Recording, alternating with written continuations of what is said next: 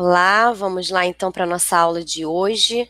A nossa aula hoje tem como tema como fazer uma pesquisa bibliográfica. Eu vou compartilhar aqui a tela. Peraí.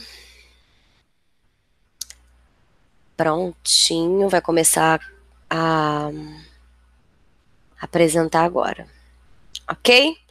Então vamos lá, eu vou estar tá olhando para cá porque eu vou estar tá passando aqui a tela, tá? Bem, nosso tema hoje é como fazer uma pesquisa bibliográfica né? Vamos ver aqui hoje como elaborar uma pesquisa bibliográfica, que mistério é esse, né? Como que se elabora uma pesquisa? Ela é uma metodologia, ela é uma, uma, um tipo de pesquisa que ajuda muito, principalmente na área das ciências humanas, mas em qualquer outra área. Então, eu vou, eu vou trazer hoje para vocês as etapas que precisa ter numa pesquisa bibliográfica, como se construir esse trabalho para você ter um resultado bom e satisfatório do seu TCC ou da sua dissertação, depende do modelo de trabalho que você vai fazer. Pesquisa bibliográfica é uma metodologia muito poderosa, a gente vai ver aqui agora junto, tá? Bom, Queria falar um pouco sobre a minha experiência pessoal, porque sim, eu já fiz uma pesquisa bibliográfica. A minha dissertação de mestrado foi um estudo bibliográfico.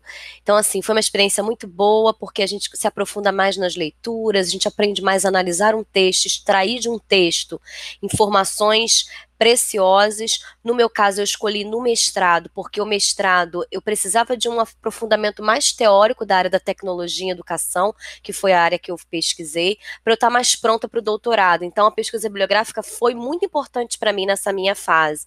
Então, assim, na minha monografia, eu não usei a pesquisa bibliográfica, eu fiz um, um, estudo exploratório, mas eu fiz porque eu analisei 20 vídeos de entrevistas de pesquisa. De, uma, uma, um, um, grupo de pesquisa realizou uma pesquisa num presídio é, com mulheres e eu recortei, peguei 20 dessas entrevistas aonde as mulheres falavam sobre os seus filhos, porque tinha uma creche dentro do presídio.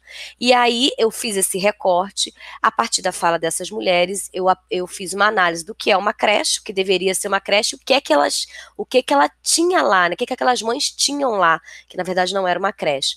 Então, assim, mas na minha dissertação eu fiz sim uma pesquisa bibliográfica, um levantamento com 102 textos acadêmicos, eu categorizei, eu analisei, eu selecionei, tudo isso eu vou estar aqui compartilhando com vocês, tá? É, e eu fiz esse levantamento sobre a exclusão digital. Foi assim, desafiador, porque você precisa se inclinar mais para a leitura, aprender a extrair de um texto o melhor dele, usar técnicas eficazes e, e para você poder chegar a um resultado satisfatório. E esse trabalho da exclusão digital, da minha dissertação de mestrado, me rendeu muitos artigos, muitos artigos no sentido de textos para trabalho acadêmico, é, mini cursos, é, pôsteres, comunicação oral, artigos, artigos mesmo de revista. Então, assim, tem me rendido muito material, como, eu, como foi um material denso, né, um material robusto, e eu utilizei essas etapas que eu vou estar passando aqui, eu consegui aproveitar, aproveito até hoje, mesmo já tendo feito a minha tese, como eu defendi a tese há pouco tempo, né, foi o ano passado, eu ainda estou é, formulando o material dela para começar a publicar meus artigos e meus, e meus é, papers, né, meus trabalhos, eu ainda uso material da minha dissertação. Inclusive, usei, me ajudou muito o material da minha dissertação, a minha pesquisa bibliográfica da dissertação para o meu trabalho da tese. Tá? Vamos lá. O que é pesquisa bibliográfica? Eu acho importante a gente tratar sobre isso aqui. A pesquisa bibliográfica, como vocês estão vendo aí no slide, é um tipo de pesquisa ou metodologia desenvolvida a partir de produções científicas já elaboradas, principalmente de livros e artigos científicos. É uma excelente opção de pesquisa pela possibilidade de desenvolver revisões críticas da produção científica, oferecendo novos parâmetros, perspectivas e discussões no campo do conhecimento auxiliando assim a tomada de decisão sobre novas pesquisas. Ela permite uma reflexão e uma compreensão mais ampliada sobre o que vem sendo produzido nas áreas de conhecimento. Dessa forma, aprimora as produções das futuras pesquisas e amplia a perspectiva sobre os estudos da área aprofunda o conhecimento teórico, dando subsídios a outras pesquisas, deste modo contribui no avanço da difusão do conhecimento. Só esses tópicos que eu coloquei aqui já te dá uma fundamentação teórica para caso você vá, vá, fazer uma pesquisa bibliográfica. É, é, essa é a visão que a gente tem, metodológica, científica, do valor e do peso da pesquisa bibliográfica, tá? Então, ela tem o seu valor sim, ela tem a sua contribuição, e ela é um tipo de pesquisa que você pode escolher para o seu TCC, tá? Ou até mesmo para a sua dissertação. Vamos lá.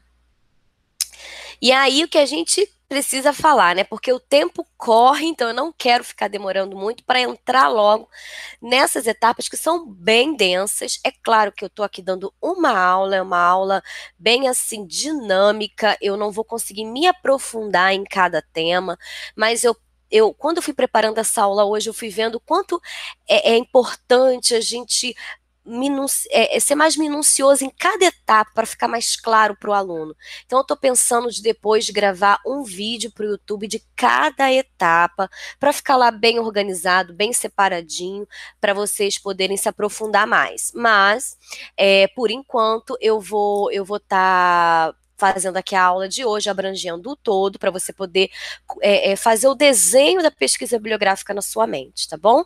Então vamos lá. As etapas da pesquisa bibliográfica eu elenquei como sete. Primeiro, você tem que escolher a base de dados da sua pesquisa. Segundo, você tem que coletar e selecionar os textos acadêmicos. Terceiro, você tem que ler e relacionar os textos acadêmicos.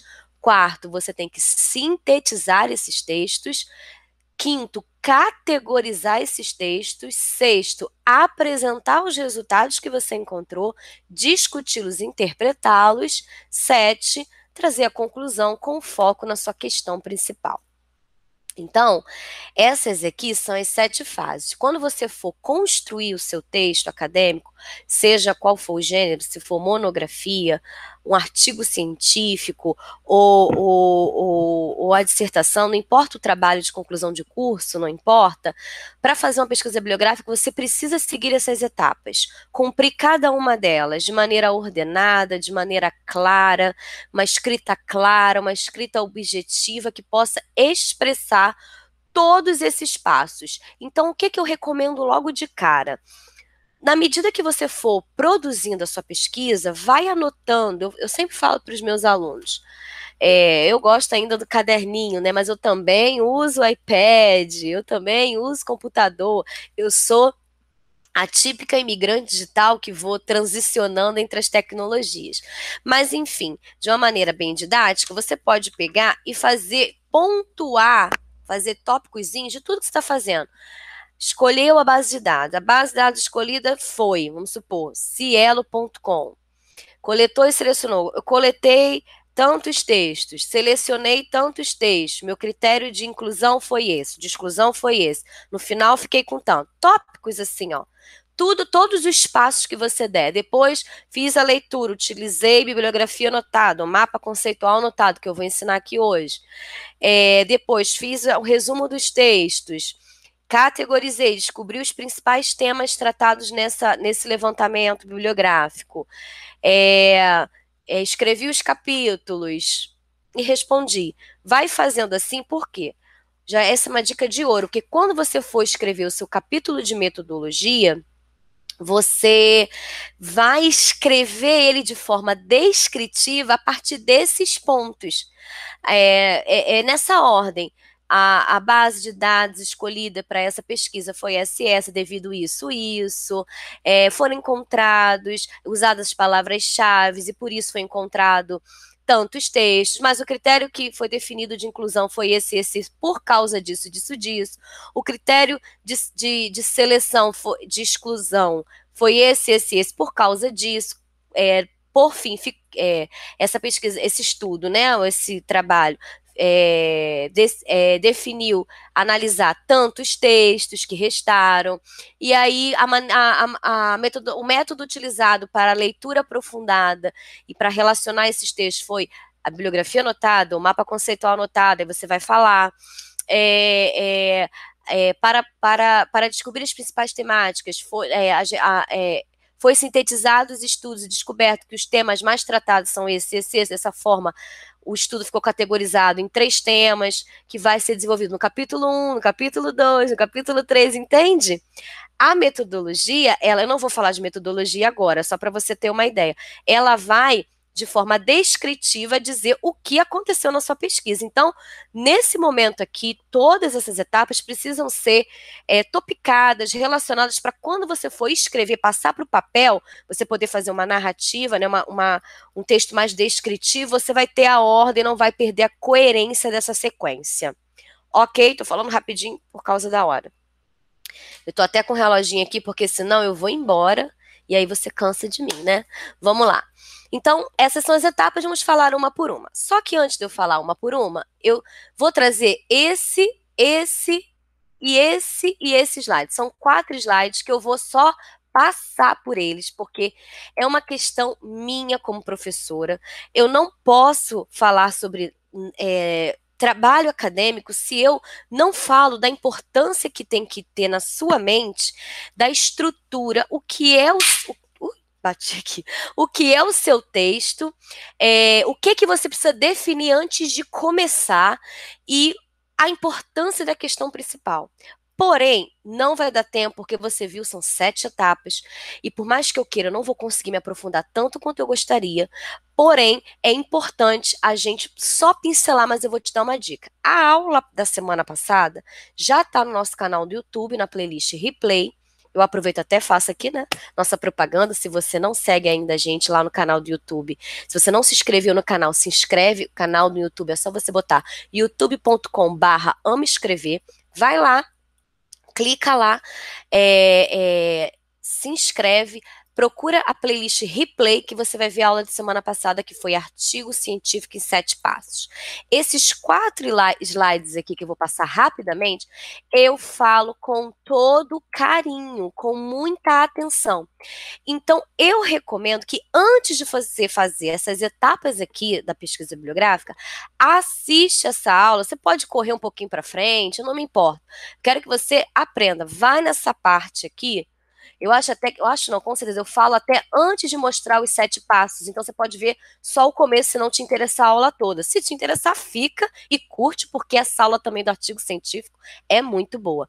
Então, assim, essa aula vai explicar tudinho, detalhadamente, desses quatro slides aqui, mas eu vou passar rapidamente, só para eu ficar com a minha consciência tranquila que eu falei sobre isso, antes de você começar a pesquisa bibliográfica. E aí eu vou entrar em cada etapa, ok? Bom, nesse slide eu trago esse esqueleto aqui para poder fazer uma, uma analogia em relação à estrutura. Gente, vou passar aqui rapidinho e vou voltar nele depois. O texto é um corpo. Pensa o texto como um corpo.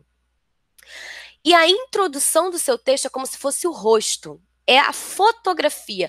Quando você tem uma boa aparência aqui no seu rosto, você está feliz, você é, acaba se tornando receptivo para aquele que vai ter uma relação com você. Mesma coisa é o texto. Se você traz uma boa introdução, se a sua introdução é agradável, se ela informa o que vem pela frente, ela conquista o leitor. Então pensa que o seu texto é um corpo, a introdução é o rosto. Aqui, ó, os, os órgãos aqui ó, do, do tronco é o desenvolvimento, são os órgãos vitais, é a parte principal, é onde tem que funcionar muito bem, tem que ter o resultado da discussão, a metodologia. E a conclusão são os membros os membros inferiores que te levam para que te direcionam, os, os, membros inferiores e superiores, eles te direcionam. A conclusão vai te levar para algum lugar, vai te trazer a resposta da sua questão principal e vai fazer com que a sua pesquisa seja utilizada por outros pesquisadores. Então, é nesse sentido que eu falo que você precisa sempre lembrar que antes dele ser um corpo, antes dele ter órgãos, rosto, membros, ele precisa de uma estrutura forte como o corpo humano. Então, o esqueleto é para você pensar que a estrutura do seu texto tem que ser muito bem fundamentada. Não posso demorar nisso. Assiste artigo científico em sete passos. A primeira parte eu já falo bem minuciado. E aí, eu trago lá nessa aula, artigo acadêmico em sete passos, eu falo sobre cada um desses aqui, bem explicadinho.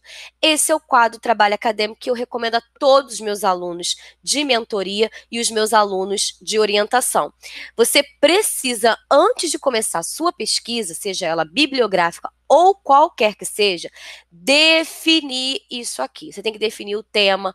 O título, nem tanto. O título, na verdade, é a última coisa que a gente define.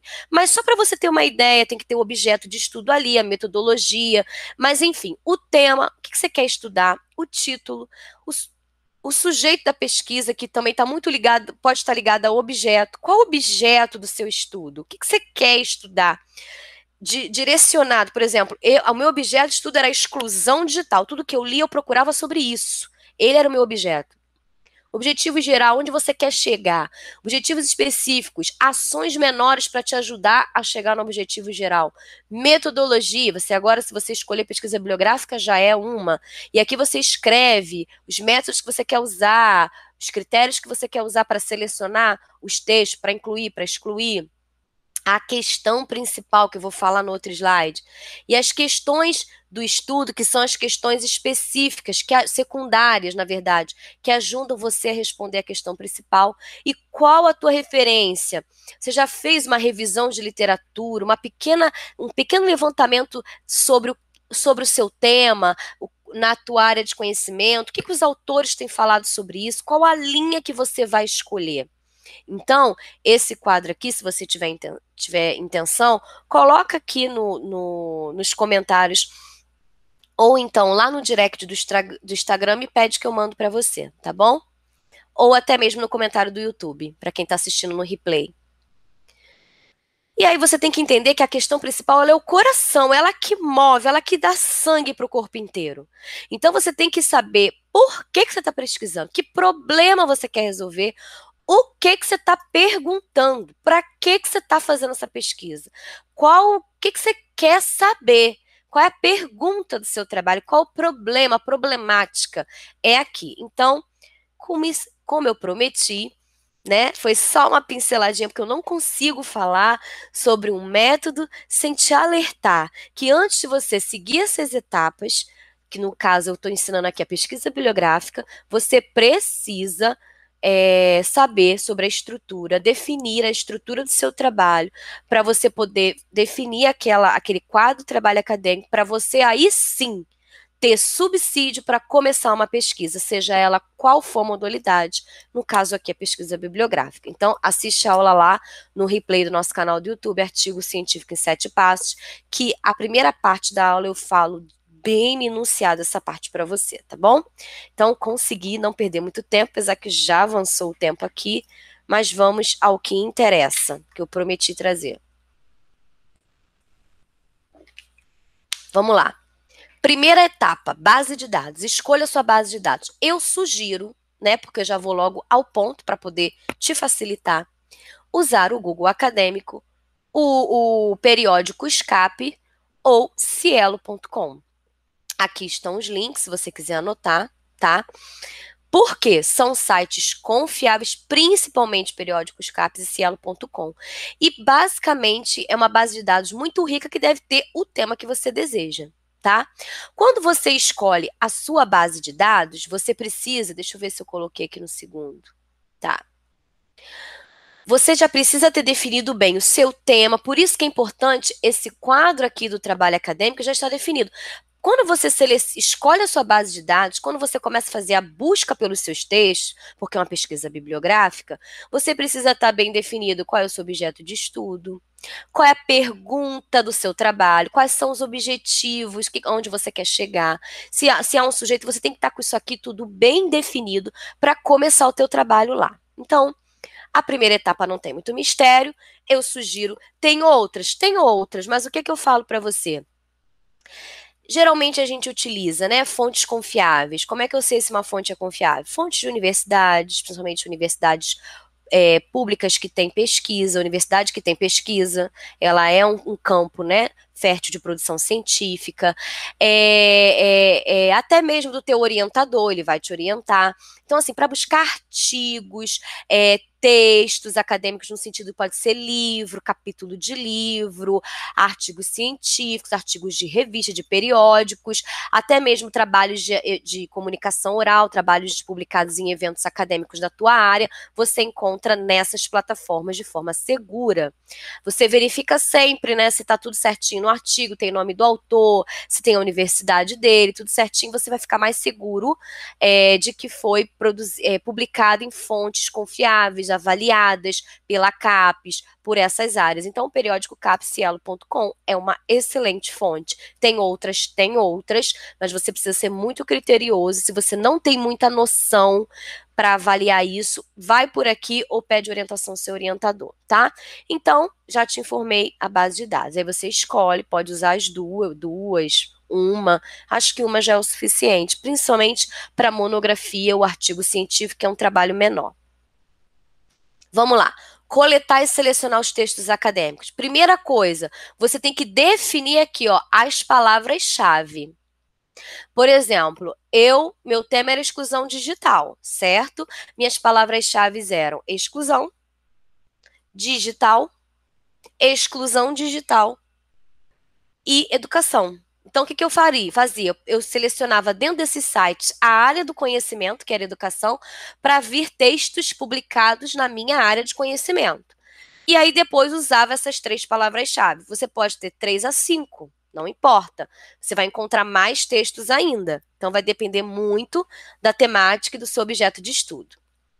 Definindo isso, você vai colocar na busca, na busca aqui, ó, desses sites. Vai colocar, você vai ver logo de cara um espaçozinho para você digitar. Você vai colocar uma por uma, exclusão, e vai vir os textos. Digital, é, exclusão, é, educa é, educação já é a área do conhecimento, dependendo da tua área, você escolhe. É, exclusão digital, que é uma palavra mesmo dupla, tem, tem sites que precisa botar entre aspas, você repara lá as exigências, tá? E aí, você precisa criar critérios de seleção, que na verdade faltou aqui, ó, critérios de inclusão. Uma pessoa aqui querendo entrar. Critérios de inclusão e critérios de exclusão. Então a gente coloca aqui critérios de inclusão e exclusão. E aí você precisa definir, por exemplo, ah, eu quero, eu quero textos que, de inclusão, para você poder incluir. Vamos supor, você colocou lá na palavra-chave, vou dar o exemplo aqui do meu trabalho de dissertação. Você colocou lá a palavra-chave, é, como é que eu posso dizer? Exclusão digital. Aí apareceu um monte de texto. Abri, li o resumo. Mas para o meu critério para ele ficar na minha lista de, de textos selecionados é, é que ele seja tenha sido publicado entre 2010 e 2020. Por quê? Você escreve, tem que anotar, fazer um, um bloco de notas para você poder depois transferir tudo isso para o seu capítulo de metodologia. Porque quanto mais descritivo o seu capítulo de metodologia, mais rigor científico ele tem. Então você vai colocar lá é, para que os textos sejam atuais dos últimos 10 anos, ou menos anos, ou mais, depende dos seus objetivos. É um critério de inclusão. E o critério, critério de exclusão, automaticamente, textos abaixo de, é, é de 2009 para trás não serão incluídos. Então, já vai um monte sendo, sendo tirado, entende?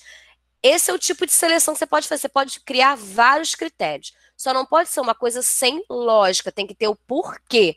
Porque quando você for colocar no seu capítulo de metodologia, você tem que explicar que você encontrou, vamos supor, 40 textos que entre si a gente fala texto, mas pode ter livro, tese, dissertação, artigo. Outra coisa, um critério de, de, de inclusão: somente artigo científico, ou somente capítulo de livro, ou somente tese. Vai que você quer analisar teses. Somente dissertação, somente trabalhos de evento, critério de exclusão, que estão fora desse critério. Ou então, o critério de exclusão, se for tese, está excluído. Por quê? Porque é um trabalho mais profundo, maior, e um trabalho de conclusão de curso de graduação é um trabalho menor, não precisa de um texto tão grande. Entende? Os critérios de inclusão e exclusão, você que cria, sim, mas ele tem que fazer sentido para aquilo que você está falando, tá? Então, feito isso, criando os critérios de inclusão e exclusão, eu vou até colocar, eu acho que vai ficar melhor se eu botar assim, ao contrário. Isso. Botar primeiro, né? Você pensar nos critérios de inclusão e exclusão. Depois, você define os critérios de seleção. Vou explicar a diferença.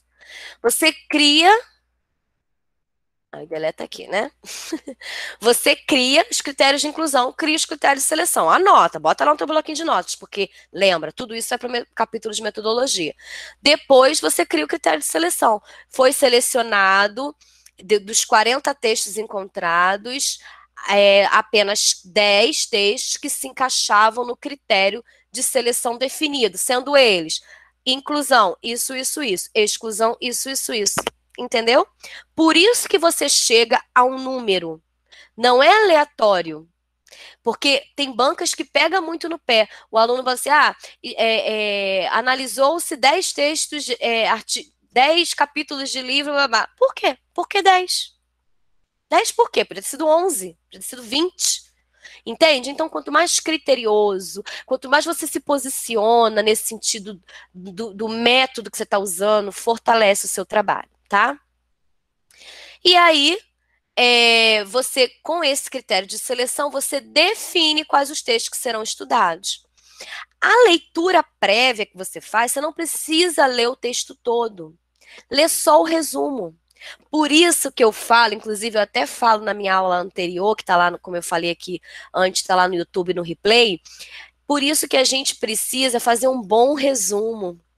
Porque se a gente tem um bom resumo do nosso texto, o leitor, ele quer saber mais do nosso texto por causa de, do resumo que está dizendo que vai vir. Não fica devendo, entendeu? Sobre o que vai vir. Então, você faz uma leitura dos resumos, já com critérios de inclusão e exclusão definido, né, o seu critério de seleção no total definido. E aí, lendo esses resumos, você define a quantidade de texto. Então, vamos supor que na sua pesquisa bibliográfica você é, vai estudar 30 artigos científicos. Pronto, tá tudo bem definido. Você entrou num, num, como a gente voltando aqui, ó. Você entrou numa base de dados validada, que eu já dei aqui as opções.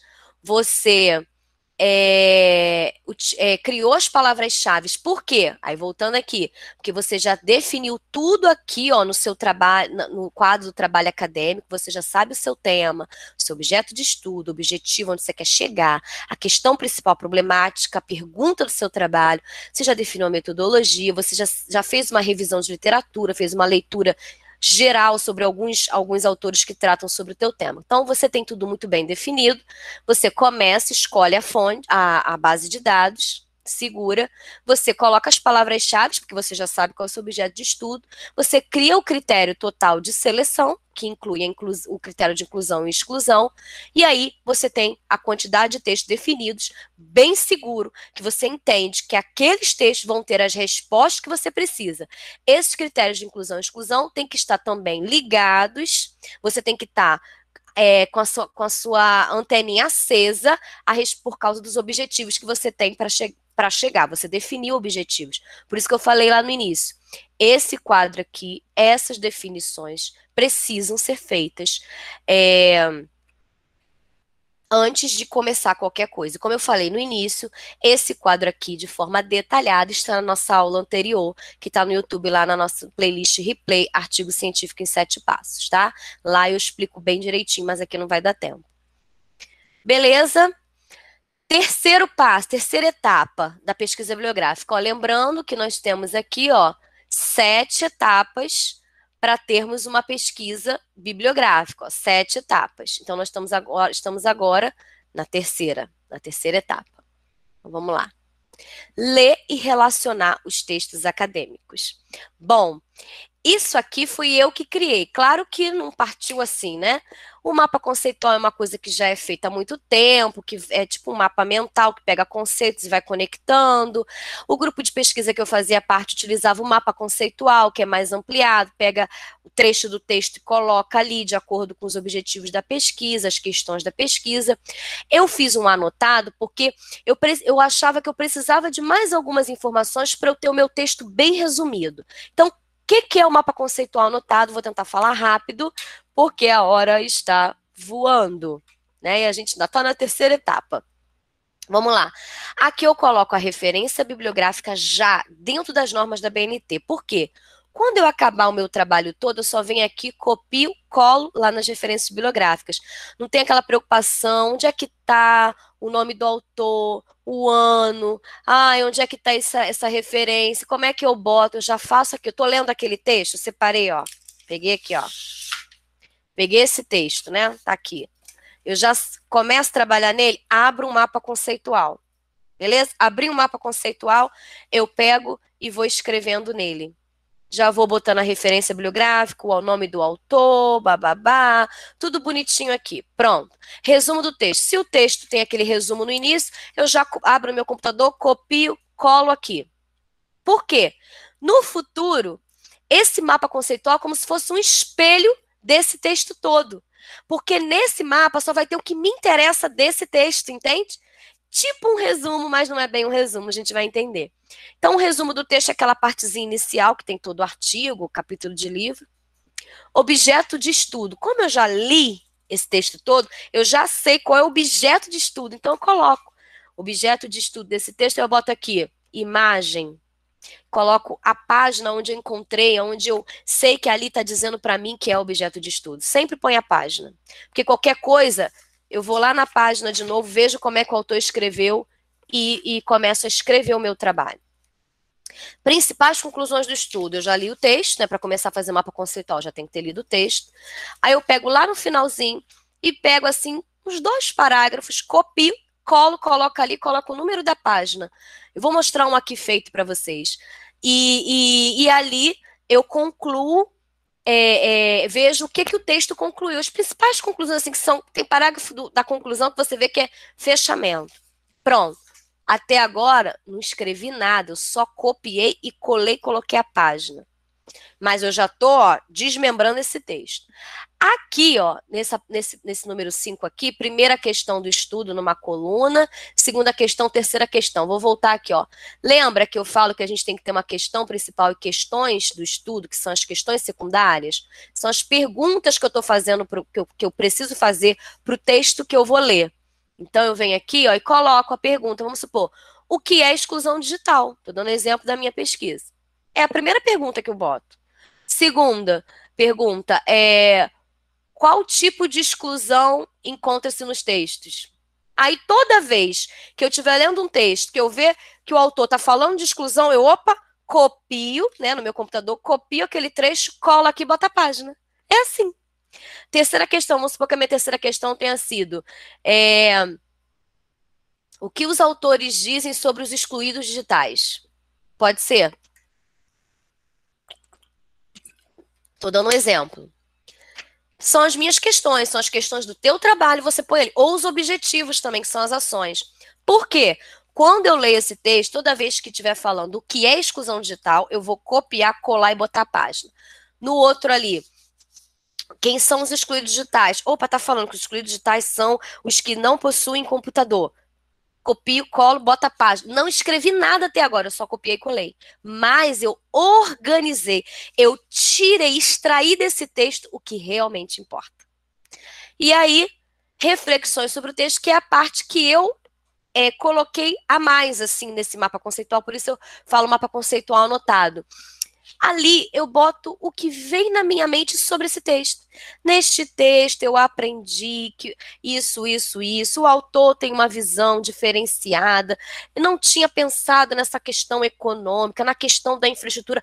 Insights que esse texto me deu durante a leitura.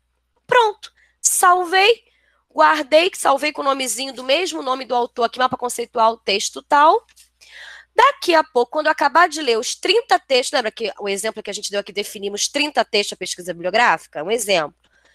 Depois que eu li os 30 textos, fiz os 30 mapas, o meu material para escrita são esses 30 mapas. Eu chamo de blocão. Eu faço um blocão com os 30 mapas e começo a escrever. O autor tal entende, aí eu já vou lá. Que exclusão de tal é isso, isso, isso. Se eu quiser fazer citação, eu já sei onde está a página, já sei o ano, porque eu botei a referência bibliográfica. Olha que delícia! Eu consigo brincar, pego os mapas, ah, enquanto esse fala disso, enquanto esse fala disso. Então eu tenho subsídio para escrever. Olha que maravilha. Eu vou pegar um aqui, eu vou abrir aqui, só um minutinho. Cadê o modelo? Um já pronto para vocês verem. Eu vou compartilhar a tela com ele. Deixa eu só abrir aqui que meu computador hoje está uma benção. Tá uma benção. Ah, consegui. Vou botar ele aqui do lado. Vou abrir aqui. Tá devagar. Sempre que meu computador é assim hoje. Só porque a gente precisa, né? Sempre assim. Vou compartilhar, vou descompartilhar essa tela agora para a apresentação. E vou agora apresentar o mapa, tá? Só para você poder para vocês poderem ver. Vamos lá. Ele preenchidinho. Ó, eu boto sempre um número, eu numero os meus textos, boto o mesmo número no mapa conceitual, porque quando eu arquivo, fica tudo na ordem. Olha que maravilha, pessoa organizada. Por isso que eu não me perdia. Mapa conceitual anotado, aí eu boto referencial bibliográfico. Tá vendo aqui, ó? Já dentro das normas da BNT. Depois é só eu, ó, copiar, colar lá na minha referência bibliográfica. Já tá prontinho, bonitinho. Resumo do texto aqui, ó. Eu fui lá no artigo, isso aqui já é o resumo que estava no texto, copiei e colei. Objeto do estudo. Na página 1, o autor já traz que o objeto de estudo deste artigo que eu li era registros audiovisuais como fonte primária de dados. Era esse o foco, o tema, o objeto de estudo deste artigo. E eu boto a página onde eu encontrei. Objetivo do estudo delinear os procedimentos. Então, assim, eu identifiquei na página 1 também, o autor já diz qual é o objetivo desse texto dele. Aí eu copio e colo. Conclusões do estudo. Eu pego esse parágrafo aqui da página 21, que me dá qual é a conclusão que o estudo chegou. Pronto, resumão aqui. Você pode colocar mais colunas? Pode. Nesse caso aqui, eu fiz, ó, cinco colunas, porque me interessava, porque eu tinha cinco questões secundárias, não só três. Então, é é obrigatório ter cinco? Não. Obrigatório ter três? Não. Depende do seu trabalho. Para mim era. Eu precisava saber o conceito de imagem. Os textos que eu li, eu, eu, procurava saber se tinha conceito de imagem. Quando eu encontrava, eu copiava o trecho, colava e botava a página aqui, ó. Ó. Toda vez que falava sobre alguma coisa ligada à imagem, para eu poder extrair o que, que significava imagem para esse autor.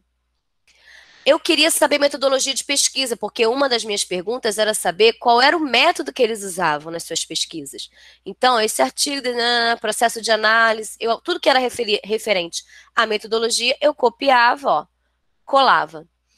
É, relação entre imagem, escola e educação.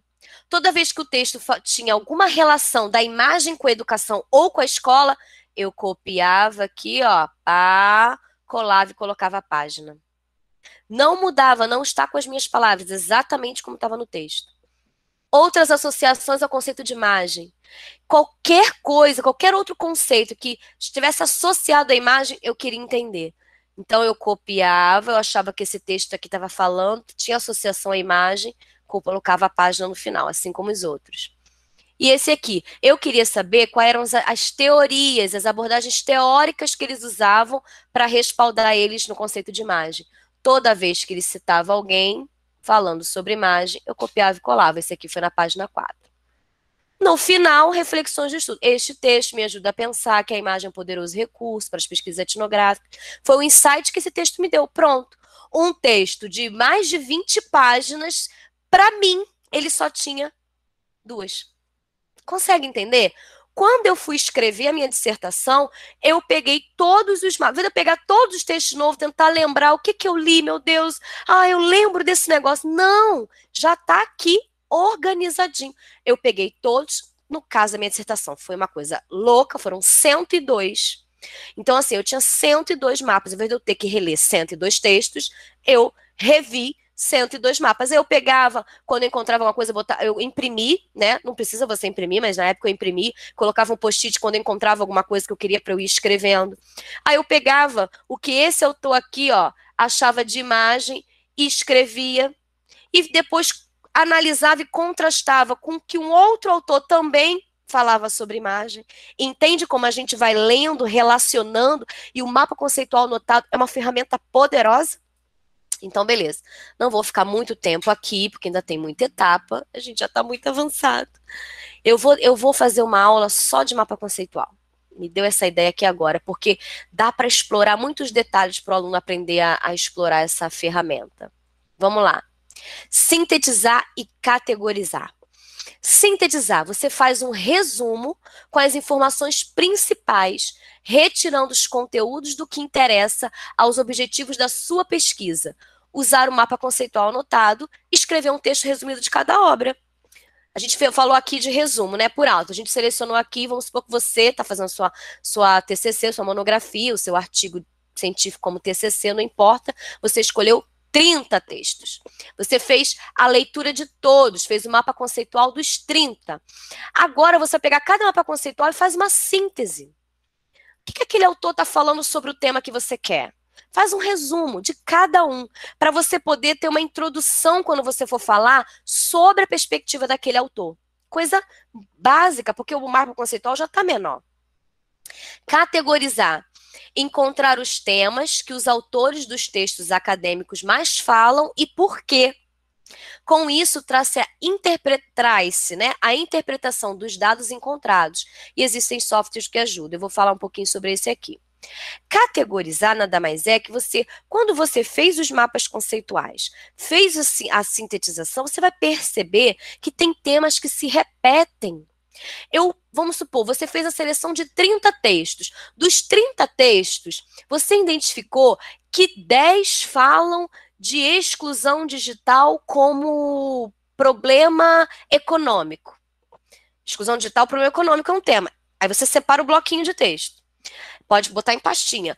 Outros cinco falam que exclusão digital está ligada é, à questão social.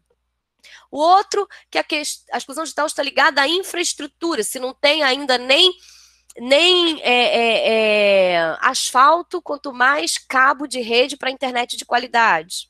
Exclusão digital. Então, assim, três temas. Encontrei aí, ó, três temas. Os outros cinco falam de coisas muito variadas, que você vai aproveitar mais a questão conceitual de exclusão digital. Estou dando um exemplo aqui, tá, gente? Porque isso é muito variado. Enfim, você é, categoriza. Com isso, você consegue escrever os capítulos, porque você vai pegar aquele bloco de, de texto e vai falar sobre a exclusão digital como infraestrutura. O outro bloco de texto vai falar sobre o que você encontrou na sua pesquisa bibliográfica, o que os autores, o que a bibliografia está dizendo, é isso. Isso é categorizar. Agora, trabalhos muito grandes, como o meu da dissertação, por exemplo, tem maiores, mas o meu considero grande, foram 102 textos acadêmicos. Nele tinha tese, dissertação, livro, capítulo de livro, artigo, tinha de tudo. Todos os formatos de texto, mas era um volume muito grande. Eu usei esse software aqui, Atlas Não estou fazendo propaganda, não, não estou ganhando comissão, não. Estou falando porque eu usei, então não acho justo guardar isso para mim. O problema é que ele é pago, né? Eu tive esse acesso, não porque eu pude pagar, não, porque ele realmente é um valor que eu acho caro, mas é porque o grupo de pesquisa que eu estava inserida, ele tinha essa assinatura. Então, a orientadora disponibilizava para nós. Então, eu pude jogar, eu joguei todos os textos lá dentro. Ele contou a quantidade de palavra que tinha nos textos, por exemplo. E eu comecei a colocar em ordem crescente. Aí eu vi que tinha muita palavra infraestrutura, parecia 3.500 vezes. É, social, 2.500 vezes. Eu entendi que eram as palavras mais faladas. E aí eu ia nos mapas conceituais e buscava ver o que, que os autores estavam falando sobre infraestrutura, sobre social, sobre pobreza, um exemplo. Não me lembro mais, tá, gente? Teria que pegar aqui a minha, a minha dissertação. Estou dando só um exemplo como é que funciona. E ele tem outras funções, a talastia é riquíssima, estou falando uma, coisa, uma das coisas. Então, isso é sintetizar e categorizar, porque com isso você consegue escrever Entende? Escrever o que você encontrou, explorar com qualidade os dados bibliográficos que estão diante de você. Ok? Estou sendo rápida, né? Mas é porque a hora avança. E aí, a sexta etapa, a hora de escrever. Você vai apresentar os resultados, vai discutir e interpretar. E como é que eu faço isso? Já te dei as dicas aqui de como você pode montar até seus capítulos, mas eu vou trazer aqui cinco passos. Ou melhor, cinco formas que você pode apresentar esses resultados, discutir e interpretar. Neles, claro, você se distribui, distribui-se em capítulos processo, você pode descrever, você apresenta os pontos relevantes, os pontos chaves, provendo definições, descrições e explanações. A descrição é uma maneira de você é, desenvolver a sua escrita. Você apresenta, ah, este autor traz a exclusão digital é como um ponto relevante nessa questão, um ponto-chave para ele é esse, enquanto que esse autor tem essa visão, entende que são visões diferentes, mas com a mesma, com a, é na mesma perspectiva. Estou dando aqui um exemplo. Você sempre vai fazendo essa descrição e vai analisando, avaliando. Aí a segunda parte, análise. Você mostra as conexões entre as ideias, exatamente o que eu estava falando. Você descreve, você analisa.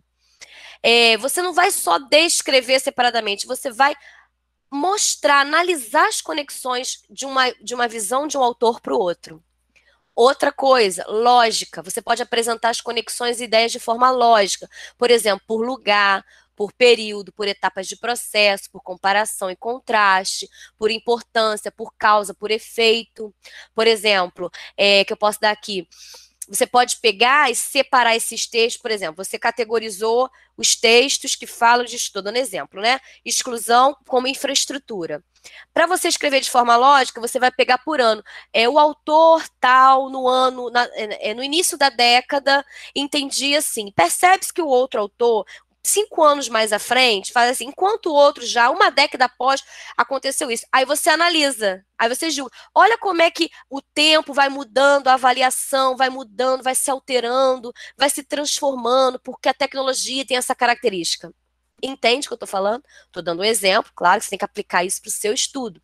Mas é dessa maneira que a gente pode usar também de forma lógica, uma opção aqui que ele deu é, por período, por tempo, mas tem essas outras aqui, por etapas do processo, por comparação e contraste. Um fala isso, o outro fala isso. E aí, você conclui como? Entende? O outro ponto é a avaliação. Julgar o valor das ideias. Aí você começa a falar. É, é, é, você, você começa a avaliar mesmo, a julgar. É, é, apesar dos autores tais terem essa ideia, entende que não estão levando em conta a questão social daquela comunidade, que é diferente da outra. Aí você pode colocar uma tabela que você encontrou, é só analisar essa tabela que você. Aí você começa a analisar, a avaliar, julgar aquilo que você foi descrevendo, analisando, colocando de forma lógica ou não, de acordo com o que você decidiu. E o último ponto, a persuasão. Você começa a escrever, começa a tentar convencer. A sua intenção é convencer o leitor de que a sua revisão crítica é lógica, equilibrada e que a sua ideia tem base confiável, tem autoridade e evidência. Você vai colocar de acordo com o que foi visto aqui, com os dados apresentados aqui, com a tabela aqui, entende? Por exemplo, eu cheguei na minha conclusão que a exclusão digital, apesar que alguns autores falavam que era, era excluído digital a exclusão digital acontecia com aquele que não tinha telefone. Outros diziam que tinham telefone, mas não sabia usar. Outros diziam que tinham um telefone, tinha uma ideia básica, mas não sabia pesquisar. Outros tinham um telefone, tinham uma ideia básica, sabiam pesquisar, mas não tinha banda larga na cidade.